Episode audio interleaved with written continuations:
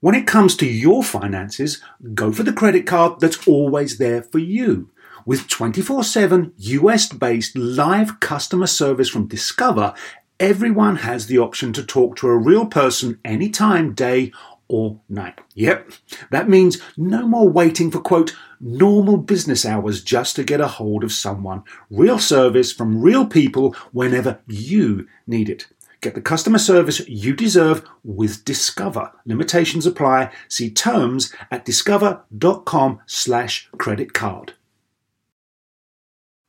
This episode is brought to you by Progressive, where drivers who save by switching save nearly $750 on average. Plus, auto customers qualify for an average of seven discounts. Quote now at progressive.com to see if you could save.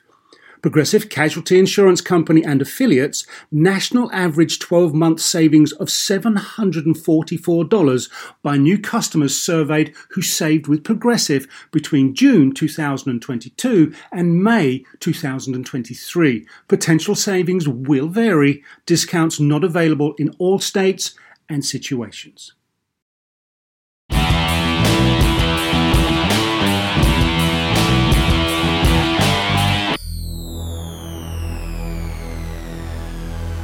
I'm Gary O'Reilly. And I'm Chuck Nice. And this is Playing, Playing with, with science. Science. Today, I think we'll go just a little crazy and join in with March Madness. And why not? It's the sports event that will turn your office upside down, lower national productivity, and make someone an awful lot of money.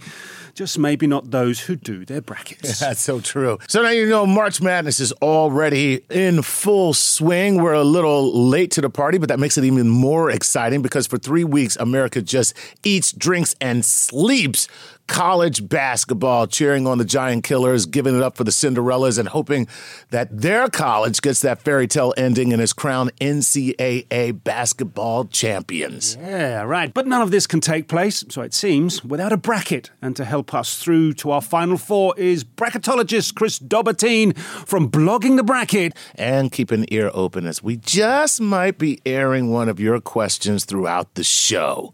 And uh, oh, now, I kind of I'm new to this. I'm Yeah. new to the whole thing. I knew it existed, but I've never been around while it's happening, and I get it. I get the whole thing, the build up, the how colleges structure schedules so Yeah. as they can set themselves up to a better run in to get invited to the big show. Absolutely. And all the buzz, bubble teams, Cinderellas, those if you don't get invited, tough. You're not going. There's Well, no yeah. appeals committee on this one. And it's all about the underdogs. I mean, that's Yeah. uh, everybody loves to see the upsets. You know, that's the unless unless that busts your bracket. That's all. The, but people just love this. You cannot walk by any bar in America during this time of year and not see college basketball Turn the up TV on the on, and yeah. not find a commercial for March Madness something or other. yeah, absolutely. I, It is. I actually just did a Buffalo Wild Wings March Madness commercial. Look for it. Anyone else feeling hungry? it's never a good day to be a chicken. Yeah, I probably Remember yeah, that? yeah, exactly. That's funny. And I probably shouldn't have said that because it's not like they they already paid me. So why am I plugging them? uh, You like buffalo wings? I do. As a There you go. That's why you said That's it. there you go. Right. Okay, time to bring on our first guest, Chris Dobbertean. Welcome, Chris. Welcome to Playing with Science.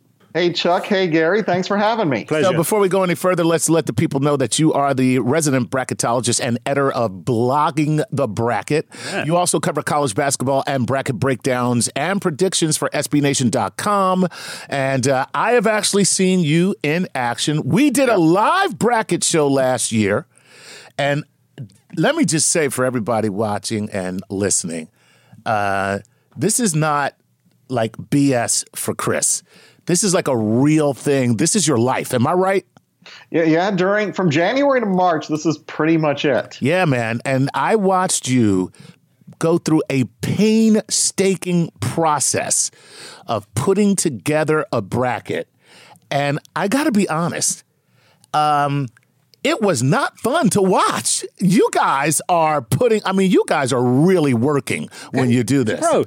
I'm You're a pro. This is a school day. Right. I'm in the front row of the class because bracketology is a new part of the English language for me. Um, I do believe I have been recently informed it is in the Oxford English Dictionary, so I am not about to criticise that in any way. Right. But I get it. but I have yet to experience it. So Okay. let's So- do that. I'm really looking forward to this because there's a bubble team. What? Right. Exactly. Cinderella. I understand. Yeah. Yeah.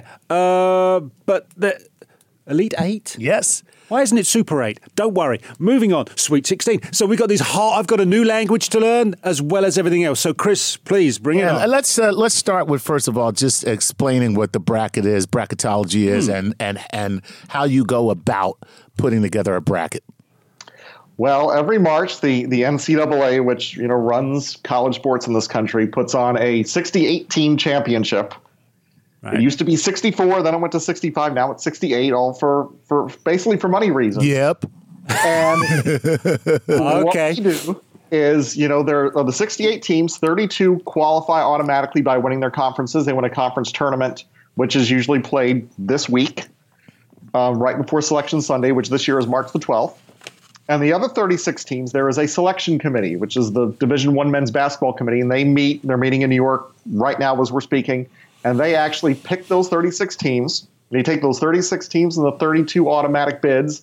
They rank those teams from one to 68 and place them into four regions, which have somewhere between 16 and 17 to 18 teams, because you might have two opening round games in the same region, but the goal is they have a first four on Tuesday and Wednesday of, of right after Selection Sunday. Those four winners move on to the main bracket of 64. We have hmm. nice, you know, a nice solid bracket, four regions of 16 teams each.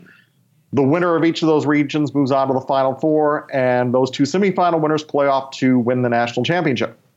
Wow. Okay, Good I got a job, man. That was- Considering that was, a, that was a that was a great breakdown, thank Chris. You. That, even I understood that, so it was good. All right, so um, uh, you just explained the process. That Mm-hmm. is the process, the selection process, the 32 automatic teams, the 36 selection uh, committee teams, and then how they're put together to create the field of 64. Mm. Okay, now we've got this nice round field of 64. Okay, and it all starts out with everybody on the outsides of the brackets. Okay, how do you? go about now moving inwards until you get to 16, Elite 8, 4, 2, champion. How do you? Even, even before we get there, Go aren't ahead. there some variables that, because you said 32 teams win their championships, the rest Mm-hmm. have to be invited? And if you don't get invited, don't complain. It's tough. Uh, But am I about right? So, what are the criteria that you get selected on and invited? Well, oh, the good. most important things, and this is something that's a little bit different this year because we had we had a new twist to the process this year, where a month ago, February twelfth, the selection committee actually had for the first time a special on CBS where they announced their top 16 teams at that point. And granted, those Oh. could change over the final month, but for those of us who do bracketology, it gave us a nice idea of kind of what they're looking for. And this year, it seems like quality wins, which are wins against teams that fit within the metric they use, which is called the ratings percentage index, the RPI, which is it's an old metric. It's been used for almost 30 years at this point. It's not basketball specific. Basketball people generally hate it. But it does a relatively recent job, uh, decent job of telling you what teams have done, you know, into the season up to that point. It's not predictive, but it tells you, you know, this team, you know, has the first best, you know, schedule and performance, second best, and so on. So they release those 16 teams. So we have a good idea now, you know, that quality wins, which are which are wins against the top 50 teams in that RPI metric, are kind of what the committee seems to want the most this year. Hmm. Hmm. So so so when making those selections and trying to figure out what those 36 invited teams are going to be, some of them are very obvious because you know their record is good enough, they beat enough good teams. But as you get towards the end and you get towards the cut line between 36 and 37, it gets a little more muddy And you're wondering, you know, how do these teams play away from home? Because playing road games in neutral courts, it's a tougher environment. And if you can win games in those environments, you're generally thought of as being a stronger team. Um, how do you do? How did you do in November and December? Because in college basketball, the season's really in two parts. In November right. and December, you uh, it's games that you have to schedule yourself, and then from January to March, your conference schedules those games. Okay, So one second, Chris. What if you're a really good team, you don't win your championship, but you're in a weak conference? That's where the controversy usually comes in. Oh, good. I found controversy. Lovely. yes.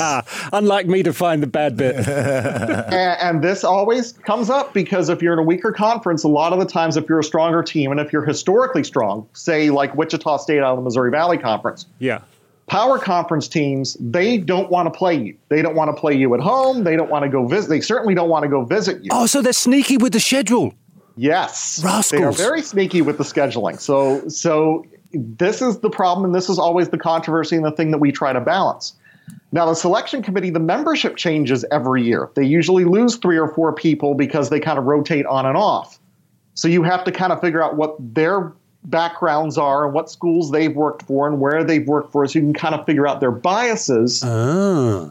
And and this year we kind of suspect that the biases are going to be in favor of the power conference teams and not so much the mid-major teams. So they're going to be out of luck. Hmm. So there's a there's an element of telepathy involved and, and mind reading. Yeah, it's this is real detective work, Chris. When I w- when I was in grad school, I studied Supreme Court decisions and you know trying to figure out you know how justices would deter would vote on cases based on their background, their political belief. Right. You know, The other briefs that they've, uh, uh, the other dissents that they may have written, or, or I, I got you. so Chuck, exactly, and it's very similar to that. it's more profitable to be a bracketologist than it is to go into law. It's, I wouldn't say that.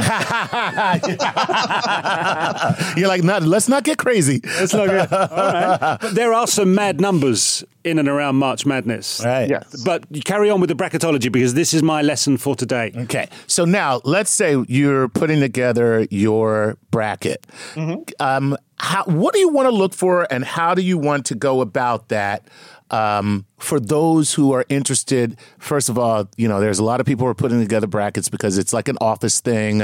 Everybody wants to, you know, everybody's putting their five dollars in or their ten dollars in, and they're they're picking their teams. And you know, a lot of people like me, you just pick the colors that you like the most, the team with the best colors, or you know, hey, look, I know that this team, their cheerleaders, awesome. I want to see them on CBS at some point. So those are the teams I'm picking. But if you're serious about it, how would you go about it? Okay, before you answer that, we got a, we, if we've got a chance, we're going to go round to Berkshire Hathaway and get a job.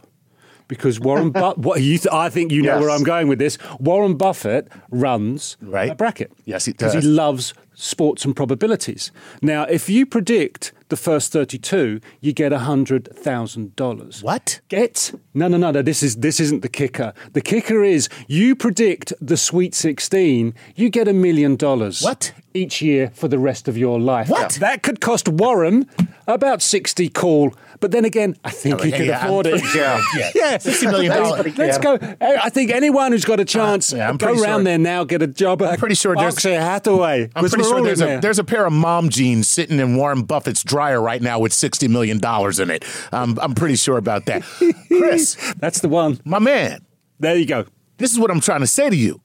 Uh, can we please put together a plan with science bracket that will make us a cool million dollars a year for the rest of our lives? All we have to do is get down to the Sweet 16. That's it. Chris, you can Yeah. do this. You you think you can do it, but this event is just known for surprises every year. But that being said, there are some things that, especially if you want to do a little bit of research, can hmm. really help you out. Okay, go ahead. One, the first thing for me is that I always look for, especially when I'm looking for upsets, I look for teams that are lower seeded teams, especially, you know, 11, 12, 13 seed type teams that have good senior leadership. They have, you know, previous tournament experience. You know, maybe they were there the year before and, you know, pushed a team really hard, you know, late and they're getting a second chance. Um, good guards, you want to have good guards because they do a good job of, you know, distributing the ball and, and just, you know, taking care of things and, and keeping the offense ticking. That's another thing you want. A team that can shoot the three pointer. The three point shot is the, the great equalizer in college basketball. Uh, almost to the point where it's gotten crazy, but but that's another thing you want to watch. So so those are kind of some factors in terms of teams you want to keep an eye on. Oh, okay. So, uh, you know what? There, there, uh, that's very simple to follow. Uh, just to recap, you know, uh, lower seeds, 13th, uh, around that. Uh, good leadership, which means you're looking for some seniors that have been there and they're experienced. Uh, previous tournament experience, and that means that they've been there before, so they don't have the, the big butterflies and the jitters. And when they get in front of the big crowd, they're not going to freak out and Yep. where's my mommy? Um, and then good guards because you got to be able to uh, run the offense, and good guards also give you clock management as well, which is very important. Yes. And and then three point shooters, which is something I didn't uh, ever consider, but I guess you're right. The whole game has changed that way. Where I would I would add, uh, from my own personal experience of- Okay. of sport, injuries, potential Yes. injury, injury history, and current injuries to key players, and then your disciplinary record. You might have a player with a talent off the chart, but he's not going to last twenty minutes on court because he's a bad boy. oh really? And, then Yeah. I'm gonna I'm gonna go and tug the bad boy's ear every time I walk past him, and he's gonna lose it. There's a penalty, and he's out of the game before you know it. So that stuff that that's real drilling down from a scouting report. Uh, you must have files inches thick on each team. Well, and that kind of goes into the next thing where you want to take a look at kind of how a team has been playing lately. You want to look at their schedule. You know, you want to look at those teams that happen to win both their conference regular season and tournament championships, the mm. ones that got the automatic bids, but they also did the work during the regular season because Right. those teams have been tested consistently. You know, they're they're str- you know, they're strong. They're not going to get flustered. So that that's one factor you want to look at. You also, if you really want to dig deep, you want to look at when at how teams play based on different tip-off times. And I say this based on the performance of my alma mater, the University of Florida, which which plays really well at night. So week so weeknight games they usually do pretty well. But if they're scheduled for a Saturday afternoon noon tip, eh, not quite so good. really? So, so if you really want to dig down, you can do that. And another factor you want to keep in mind, you want to look at where the games are being played in the tournament. Um, Travel remember I- times. Yeah, uh, travel times. You want to be careful of teams that are from the West Coast going east, East. having to play a morning game. right. Yeah. And also, you want to think of geographical considerations because of crowds. For Right. example, two years ago, Providence played Dayton in Columbus, Ohio. And one of my friends yelled at me on Twitter saying, if I would have known this game was in Columbus, I wouldn't have taken Providence, I would have taken Dayton. And that's that's the type of little things you want to keep in mind because teams might get unexpected home court advantages. Yeah, right. the way The committee draws up the bracket. Yeah, because you're right. The ge- ge- the geography will determine who has the home court advantage because more of your fans will show up. And the travel time thing, you know, that's that kind of is a factor in all sports. When you think about Then all again, sports, you've got they young always athletes who haven't had so much travel hardening. You know, if you're if you're a, if you're in the majors, you know you live out of your suitcase. You Yeah, but I'm saying even in the majors, they say like if a West Coast team is going east, oh, there's always a problem. They're like, hey, don't even count this. Don't you know? If you're a West Coast team and you're a really decent matchup, but you're coming east to play, let's say, um, uh, the Patriots, they're like, you're going to get murdered only because of the time difference. Traveling east is always the hardest Right. one. Now, going to your old alma mater, Florida, Mm-hmm. my guess is biorhythms. So they're they're geared up to playing a night, an evening tip off, right? That's Lu- right. lunchtime, they're having pre-game nap.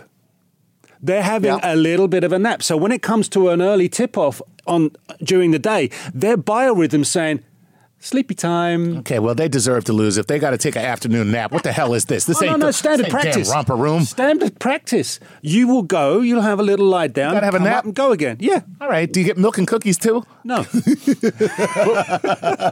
but that is a very important thing to think of because this is one of the only you know events on the American calendar where games pretty much go from noon to midnight. Right. Yeah. You know, on weekdays. You know, Thursday and Friday of the first and second rounds. You know, that weekend it's all basketball from twelve to midnight. You know, for four straight days. So this this isn't a guy who just says, you know what, I'm going with the color of the uniform. This is scientific. Well, no. I mean, I I know what Chris No, does, I know, so but I'm I'm saying- I'm totally fine with him. like I said, I'm front row of the class here. I'm Yeah. at school. So I'm seeing a scientific process here from how you construct your bracket. When we're constructing our bracket, those of us that have never done it before think, we like the number 16, we'll go with that. Waste of time, correct? That's right. It's never happened, and it probably it, doesn't seem like it's ever going to happen in the foreseeable future. Because the way the pods are set up, we have seeds and pods. We're back to gardening again, Chuck. and You love gardening. and um, so the first seed gets drawn with a 16th seed. And that basically is au revoir. Usually a 16 seed sometimes they have a losing record sometimes they're they're from a, they're always from a weaker conference Right. a lot of the times they're a team that didn't win both the regular season and conference tournament title. They just kind of snuck in by getting really hot during the conference tournament, winning three or four games in a row. Mm. And usually that number one seed is playing somewhere close to home, so they're going to have a lot of fans behind them. Right. Gotcha. Yeah. So right. What's yeah, so what's that- the what's the lowest seed that's ever walked home with the big deal? The lowest seed that's ever won a national championship? Villanova won as a nine seed. Okay. Yeah, as an eight, So it eight can or be done. It can, so it can. Yeah. In other words, I'm exploring. It can be done. You don't have to be in the top two seeds, three seeds to have it all to yourselves. No, but it's very, very difficult. Usually, the, usually it's the top four seeds that have a shot, All right. and usually the one and the two seeds. But but we've only had once since they actually started seeding teams where all four one seeds made it to the final four, and that was in 2008. Okay. So here's the deal. We're going to uh, close things out by taking a fan question. And uh, John W. from Twitter wants to know this, Chris. Okay. Uh, he says, What is it about the 512 matchup that seems to consistently involve the most upsets? Is there any rhyme or reason for that? There, there are a couple. Usually, the five seed is a team from Power Conference who might have been sitting. They might have lost early in our conference tournament, so maybe they've been sitting for almost a, a solid week. And a 12 seed, a lot of the times, is one of those mid-major conference champions who's better than their record would indicate, better than their profile would indicate, that that isn't going to be intimidated by that five seed. And they're also a little bit fresher because they won their conference tournament. You know, they haven't been sitting for you know a week. They've only been sitting for a couple of days, and occasionally a 12 seed will be one of those teams that plays on Tuesday and Wednesday. So they're really you know into their rhythm and into, and and ready to go. Wow. So, so those are the two things that really, to me, kind of are why those matchups always kind of stick out as upset picks. It's usually a, a pretty even matchup too. That is just amazing that you were able to jump right in and answer that question the way you did. I'm, pro. I am seriously impressed. He's a pro. Fantastic. Uh, Gary, okay, you have so one. right? we have a question now from Jeff Sostarches. Yes, say that's that's the right way. Apologies, Jeff, if that's not. Um, I'm mangling the English language. As you probably guessed, it isn't my first, or I don't even have one. Right, considering that there are upsets in every tournament, Chris, are there any strategies proven to be effective in determining bracket results? In statistics, outliers are typically thrown out as anomalies, but every March outliers make a dramatic impact on the tournament. So, do we have secret algorithms? Uh, because it's all numbers, are there equations? And of course, as Jess says, do we have certain strategies? Well, as somebody who overthinks everything, don't overthink. I usually, when I make my picks, I go with the first instinct. But, you know, we talk about, you know, how the bracket is set up. And usually in a pool, you know, games become more valuable as you move on around. So usually your first Right. rounds are only worth one point. So your upsets are only worth one point. Or, you know, if, if you get credit for an upset, maybe it's double, so it's two. But those round of 32, round of 16 games, and so on are going to be more important. And that's when the favorites usually win. That's when your your your one seed, your two seeds, your three seeds are gonna go and take care of things. So oftentimes, if you pick all chalk, your bracket is gonna do better than somebody who goes crazy picking upsets. So so don't overthink it. You know, go with, go with your gut, but but remember that that upsets, while they're great, they aren't really going to make all the impact. You know, when we get to the final four in Glendale at the beginning of April. Sweet. Well, listen, we got to wrap this up. Yeah. But I tell you what. Here's what's here's what we're going to do. Uh, we're going to uh, go to a break, and while we're in the break, I'm going to keep you on the line, Chris. I need you, um, pretty much. You want a one to one, don't you? Yeah, I need you to give me as much information as possible so I can win a million dollars for the rest of my life from Warren Buffett.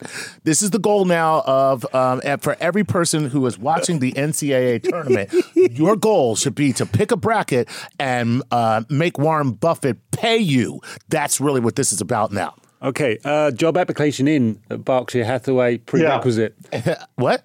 Yeah, you have to be an employee at Berkshire Hathaway. Okay, you guys give me this information now? Well, no, we did tell you. Now you. this is when you tell me this? No, no, no. You tuned out before. Now I gotta Yeah. go get a job? Is what you're saying? Yeah. I gotta get a job now. This sucks. It's one. It's one mil a year Yeah, for that's, life. That's true. That's Yeah. true. Okay. Hey, listen, I don't I don't mind, you know, listen, uh, I'll show up and I will just apply for whatever job they have available. You available. don't have to have a great job. You just have to be on the payroll. I don't care for a million dollars a year. I will be Warren Buffett's personal butt wiper. I do not care. Oh. Okay. I just want this million dollars a year. We're going to find a way to do this. All right. I But- do hope that job isn't available. I really do. Hey, Chris, buddy, thanks so much, man. Absolute pleasure. And you Thanks, know what, Chuck. sir? Thanks, Gary. Best of luck. Thank you so much. Not that you'll need it. But you, you got a better chance. And thank you for taking me to school. It's been a pleasure to be in the front row of this class. You're very, very welcome. Thank you to Chris Dobbertean, our bracketologist extraordinaire. Uh, I got to tell you, the the uh, March Madness is only going to get bigger and bigger. Uh, that's the one thing that uh, I like, and uh, and I shall continue to waste money every year on a bracket. So you know that's that's what I've learned. I'm in good company when I'm wasting my money picking teams for March Madness. Okay, if you don't see it as wasting money, but bringing your office, your family, your friends together, then maybe there's not so much madness in March. Yeah, I don't Gary like O'Reilly. I don't like any of those people though. That's the problem. and I'm Chuck Nice. and this has been Playing with Science. And really, we do like people, honestly, and I'll speak to him afterwards. See you soon. This podcast is supported by FedEx.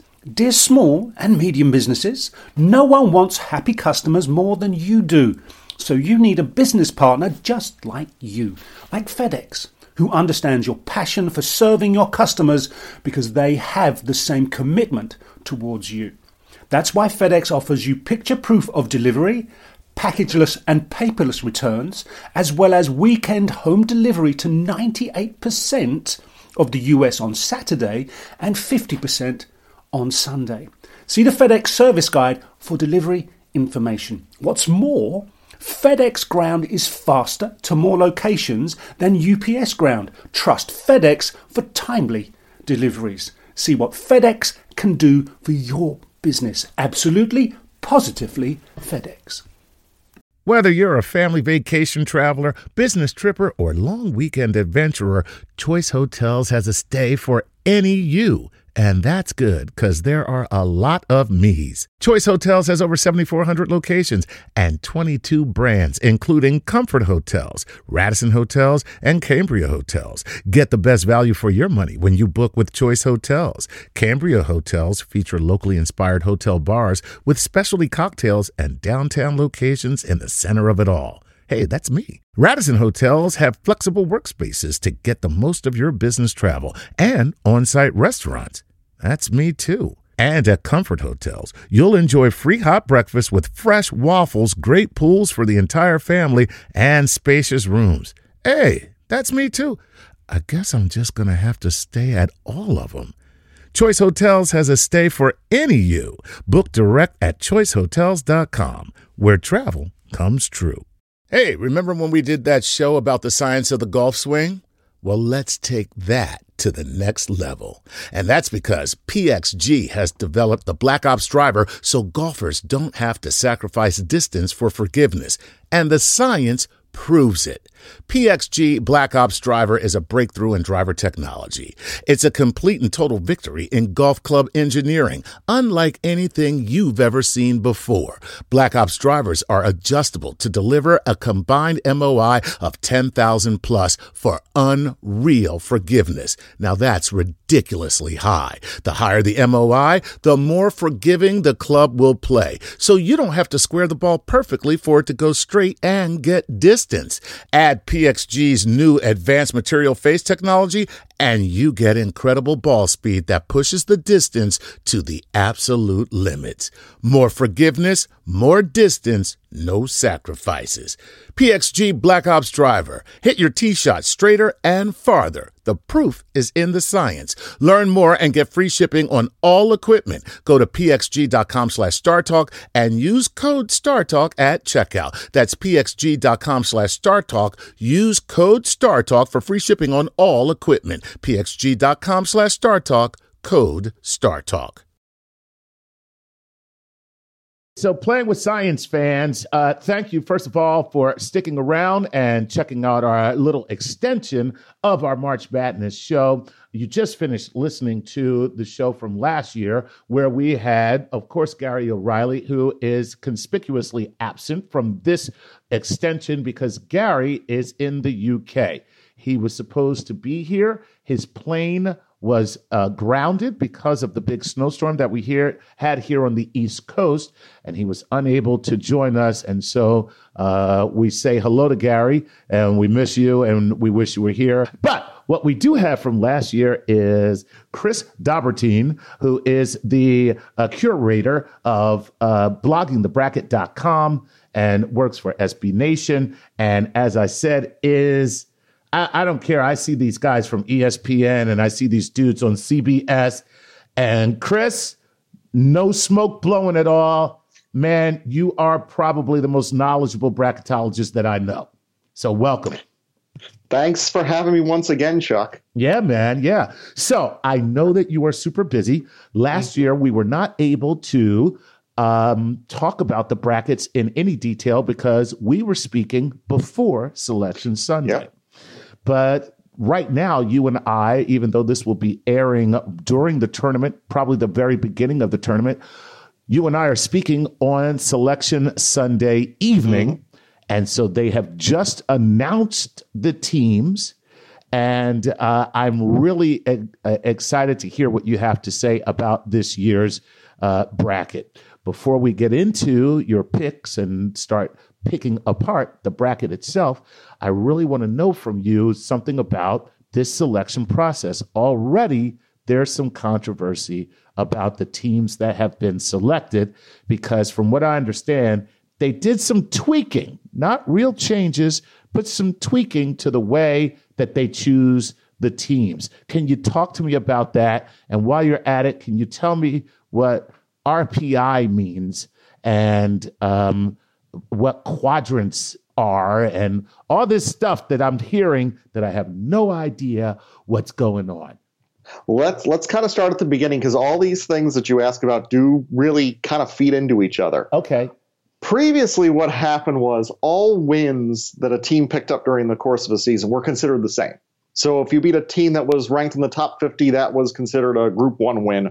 Then teams 51 through 100 were another group, and then 101 through 200 were another, and then 201 to 350 were yet another. And it didn't matter if you beat that team on your own home floor, on the road in their building, or at you know some neutral site event in November, or December, during a conference tournament. That didn't matter. This year they decided to tweak a few things.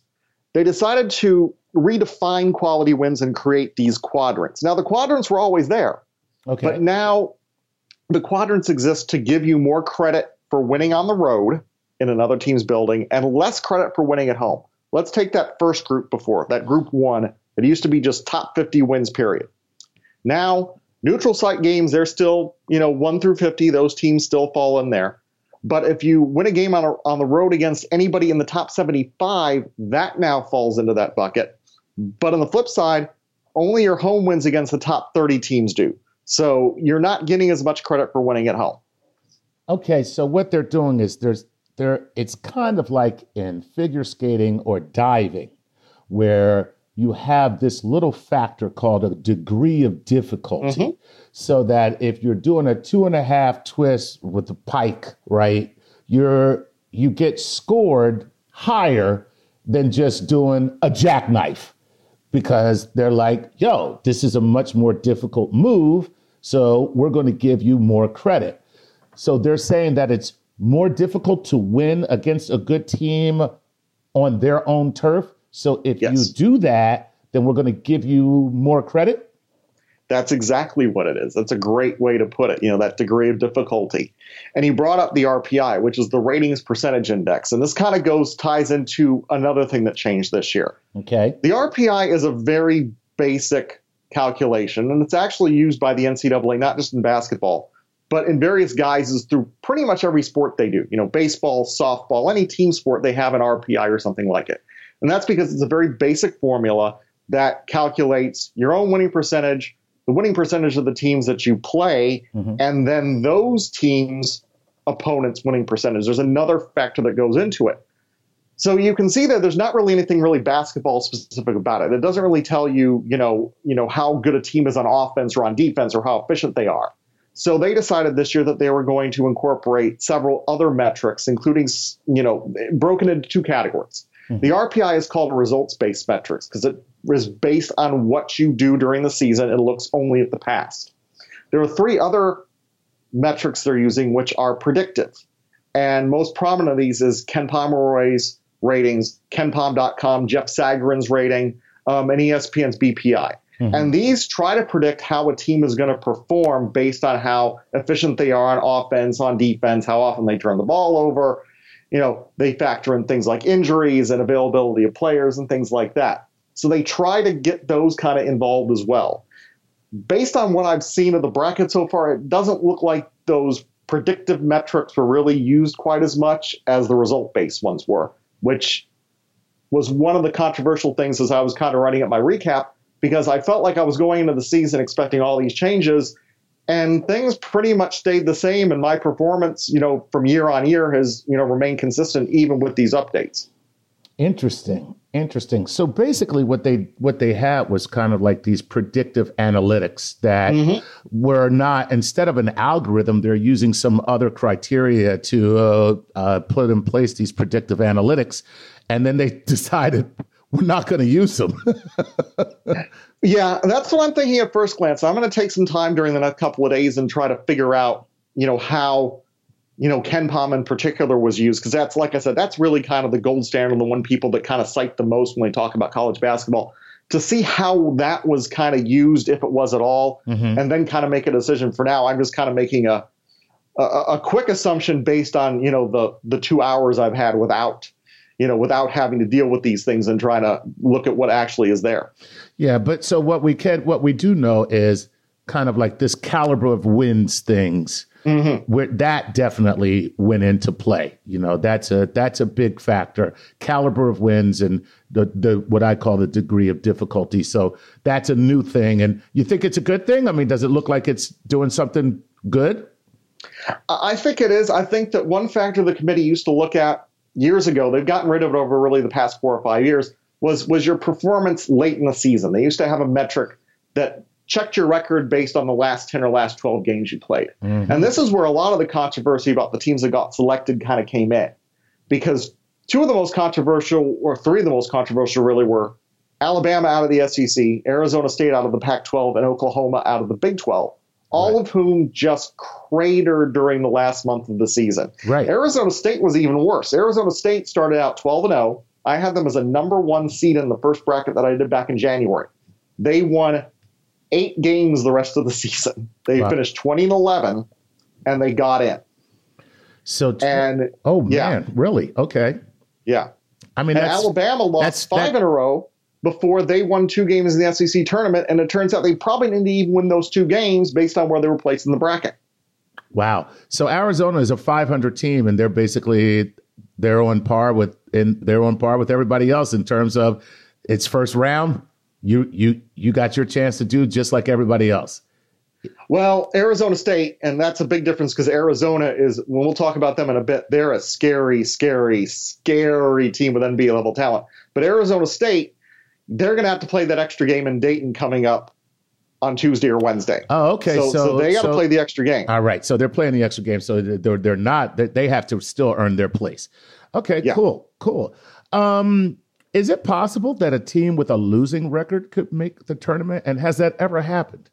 Oh, it happens. Uh, it happens quite frequently. It actually happened this year, but it's only ever happens when it's a team with an automatic bid. For example, one of the games on Wednesday night is going to feature 15 and 19 Texas Southern, who played every single non-conference game on the road. They do this so they can, you know, make money for the athletic department. They're playing bigger programs that, you know, give them a nice paycheck. And their coach, Mike Davis, used to coach in Indiana.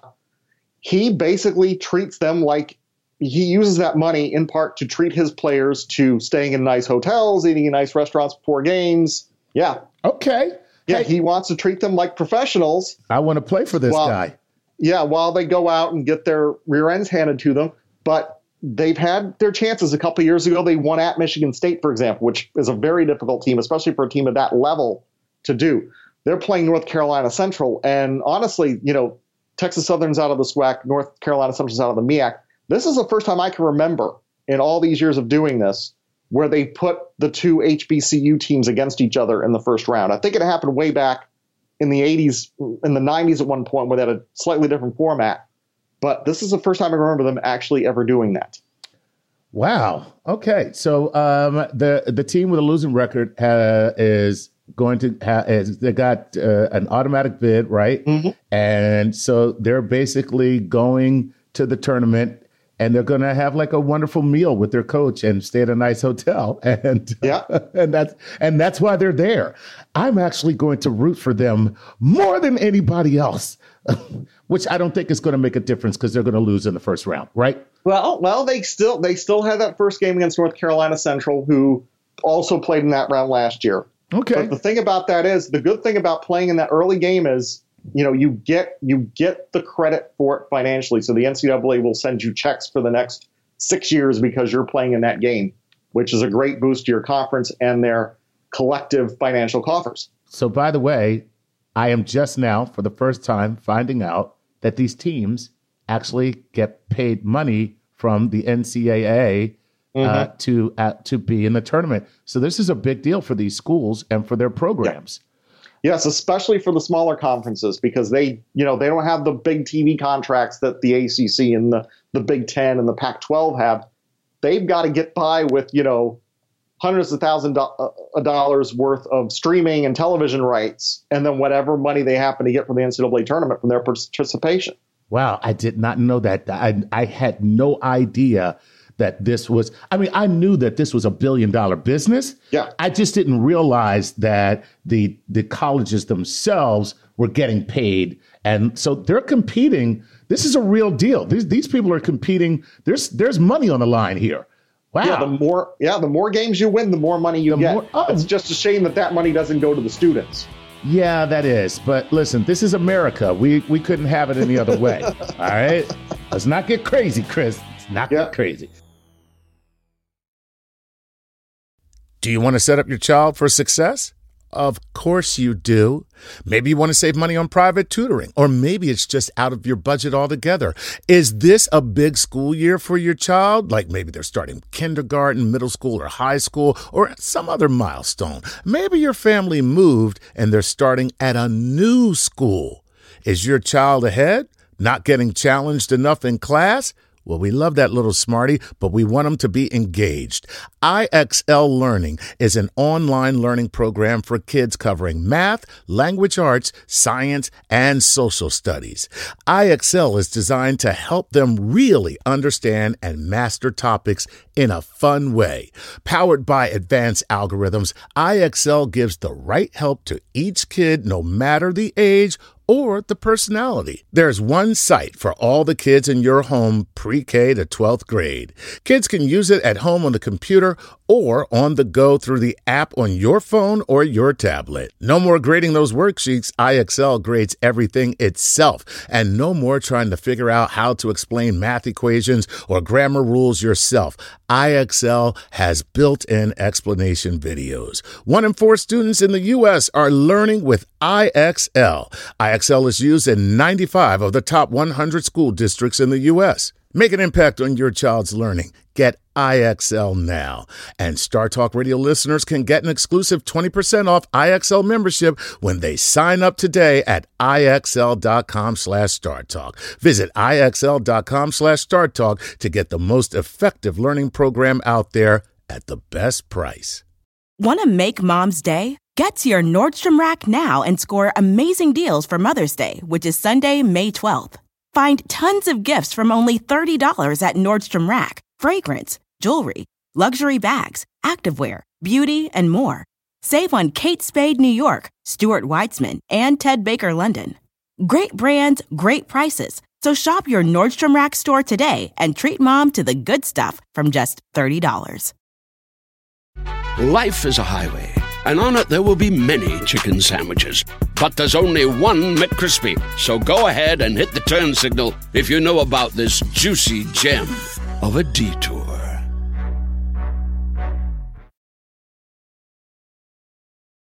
All right, so um, Are there any um, first-time coaches uh, at, or first-time teams in the tournament this year?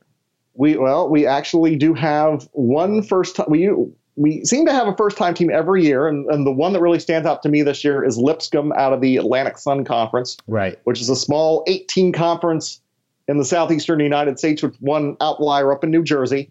They're usually Dunk City, Florida Gulf Coast usually wins that league. They lost to Lipscomb, who's out of Nashville. They will represent that conference. They play North Carolina in the first round on Thursday. Well, it was nice while it lasted, wasn't it?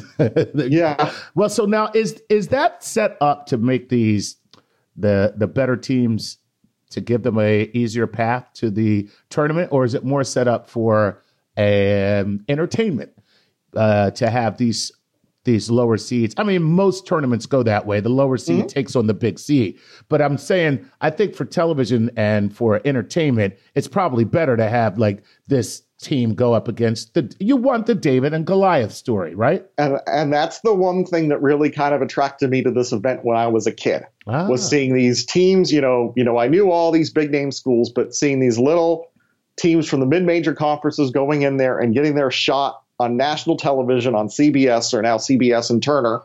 You know, getting those opportunities, that was the thing that kind of drew me into this. So this this is this is awesome. Yeah, it really is. It's very exciting for that reason. Last year, there was a team, a first time tournament team. Um, everyone loved them. They were the darling of the tournament. I believe you, uh, the three of us, uh, the, uh, uh, get with Gary, were talking about whether or not they would go anywhere. Me being the cynical comedian that I am, I said that they would crash and burn in the very first game. I believe that's what's happened. I forget the name of the team though.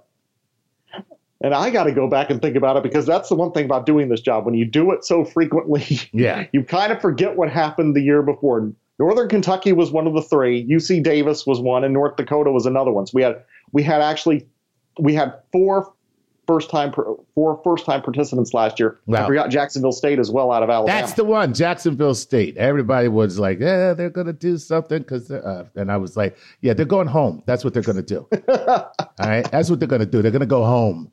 So, all right. So, um, do you think that this system is fair? You know, from your estimation, um, be, think about this, and here's why. You just said that a team with a losing record could get an automatic bid because of where they play, but then you got a team that may be much better than that team that has to go through the selection process and may be on the bubble and get kind of knocked off. So, is this a fair? Is this a fair system? No. Oh, okay. In a word, in a word, no. Because here's the thing: I think that the mid-major conferences they have conference tournaments, and they use that to select their automatic bid. And what that does, you know, you have your number one seed, and it's a single elimination tournament. That team can always get knocked off. So if you have a really good team, let's take the Sun Belt this year, who had Louisiana, Louisiana Raging Cajuns out of Lafayette. They were looking like a 12 or a 13 seed. You know, they could have won a game or two because they they're they're a very talented, very athletic team. They got knocked out by UT Arlington in the semifinals. Replacing them is Georgia State. Now Georgia State though they they won a game a couple of years ago was a 14 seed. Not as good this year. They don't have an NBA player on their roster this time around. They're a 15 seed. They're playing Cincinnati. That's a, not a great matchup for the Sun Belt. And as I said, when there's financial implications for these conferences, they got to win games to get more money you want to have your best team in the field. You don't want, you know, your your number two seed or your number four seed necessarily getting in when Right. your number one seed is that much better. because that helps the whole conference when your team does that, right? Yep. Okay. So, all right. Well, it's not fair, but you know, once again, like I said, this is America. So what, what it does it's not supposed to be fair.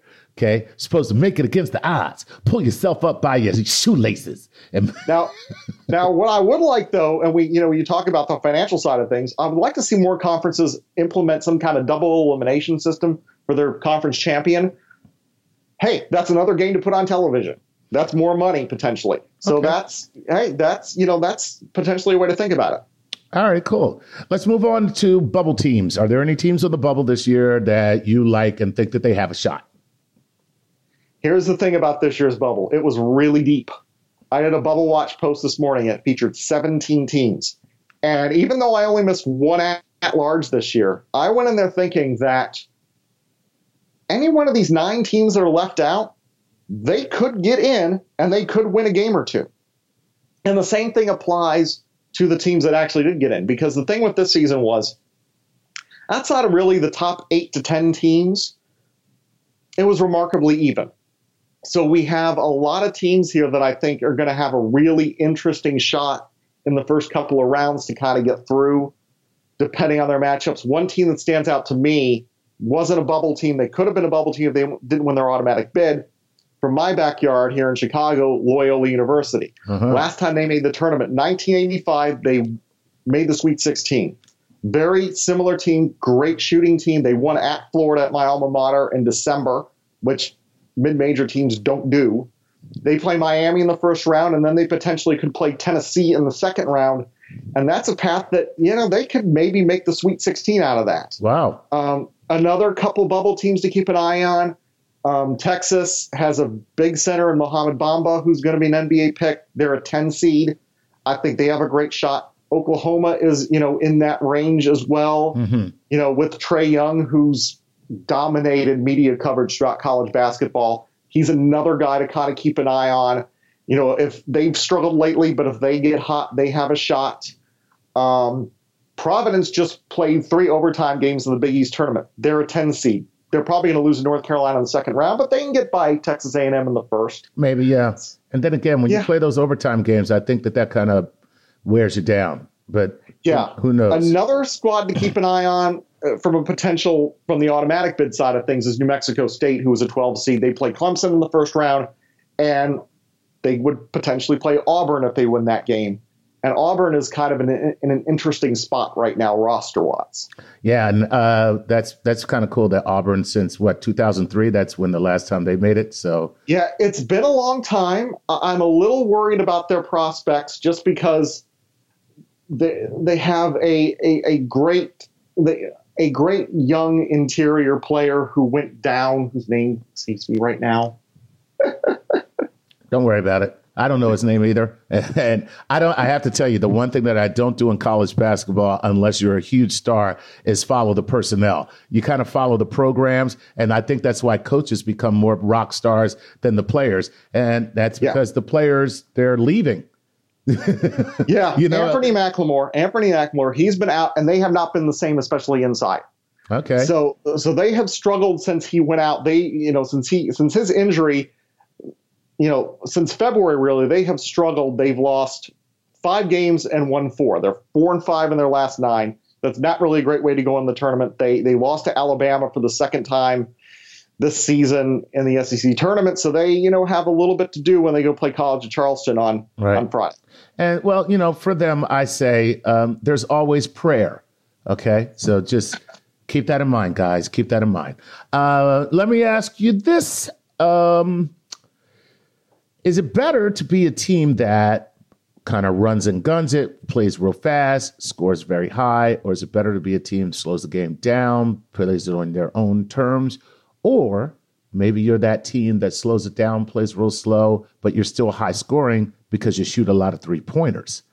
What do you think is the best combination? I think the last one is probably the best combination because the three point shot is really the great equalizer in college basketball. So much so that in the NIT, they're actually going to experiment with pushing the three point line out a bit to try to get teams to play more inside, play more of a mid range game. Yeah, nobody wants So- to see that though.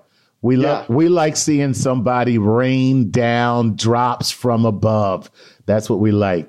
But to me, the one thing that you want to keep an eye on when making your picks is you've spent really the past two and a half months playing in your conference.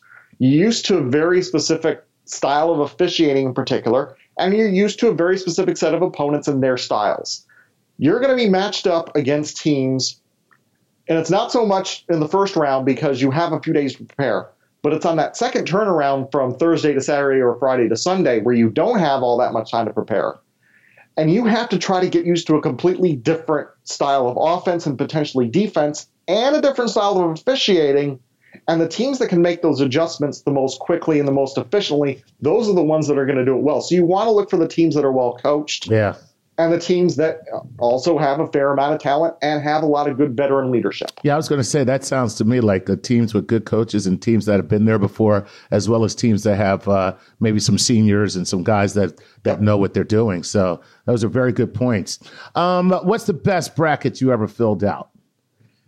Uh, in all the years that I've done this, and honestly, since I've started doing bracketology, my picks have just gotten progressively worse. there was one, you know. there was one year, I think it was it actually 2014, where I think everything pretty much went everything went to hell. And Florida, I had Florida going to win the national championship because they were number one overall seed, and I went to the final four.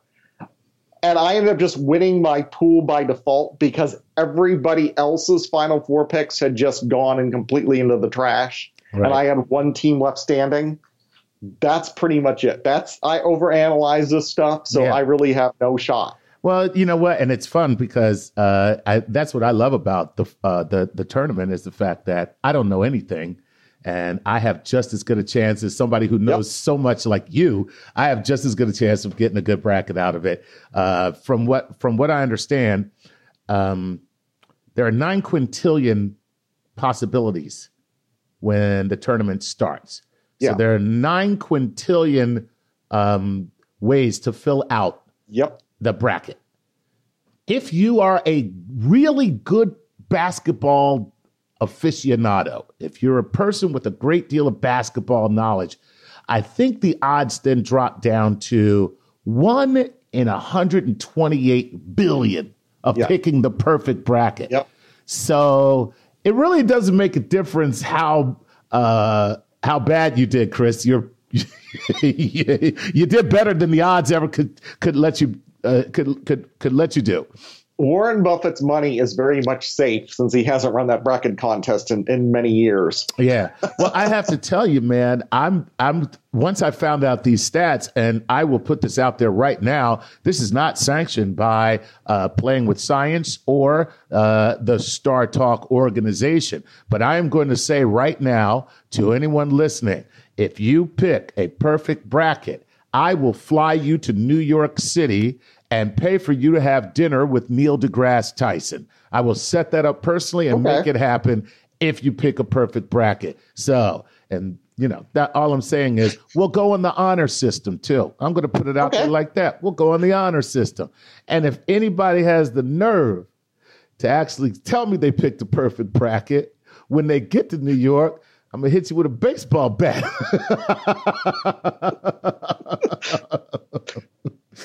Uh, so let me ask you this because uh, we're pretty much out of time. We spent way more time than we should have, but this has been a lot of fun. Uh, one, how many of the number one seeds do you think will make it this year? Two, has there ever been a time where the final four was all four number one seeds? And and then I'll ask you about your final, uh, your elite eight. I think this year we're going to probably end up having two number one seeds make it out of the four. We've only, it's funny you ask, we've only had it happen once where all four number one seeds have made it. And that was 10 years ago, 2008. Wow. Cool. Yeah. Cool. And it was also in San Antonio where the Final Four is this year.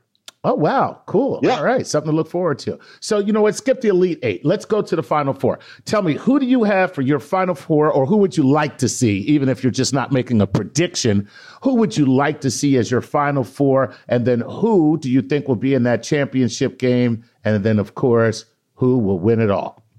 I warned you about Arizona earlier. I'm taking Arizona out of the East, so that knocks out one one seed in Virginia. Um, I, I think that Villanova, their path in the East is fairly fairly easy, so I think that they're going to get through out of there. Mm-hmm. Um, I think Kansas will make it out of the Midwest. Duke is kind of their biggest hurdle in that region, and Michigan State as well. They're going to have to really earn their way there. And finally, I'm taking North Carolina out of the West, so that would set up a final a final four of Arizona versus North Carolina State, right, and Villanova, Kansas. And I, I'm going to go with uh, Arizona I, I really like the way Arizona's playing right now. I'm taking Arizona over um, Kansas in the final. Wow. Look at that. So, an Arizona championship this year, 2018, according to Chris Dobbertean, uh, which, you know, I'm excited to see whether or not that happens. Um, I'm, uh, I'm picking the team with the black dude.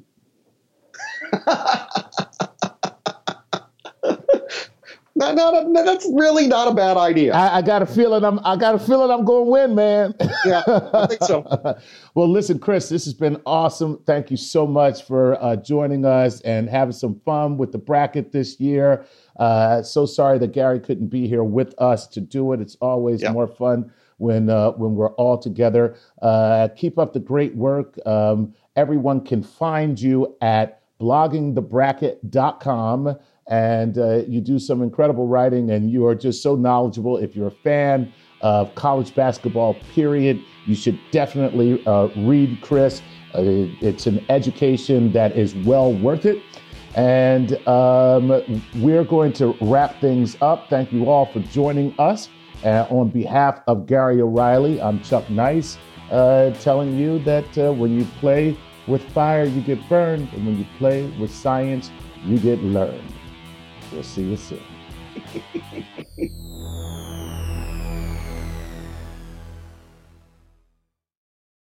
Life is a highway, and on it there will be many chicken sandwiches.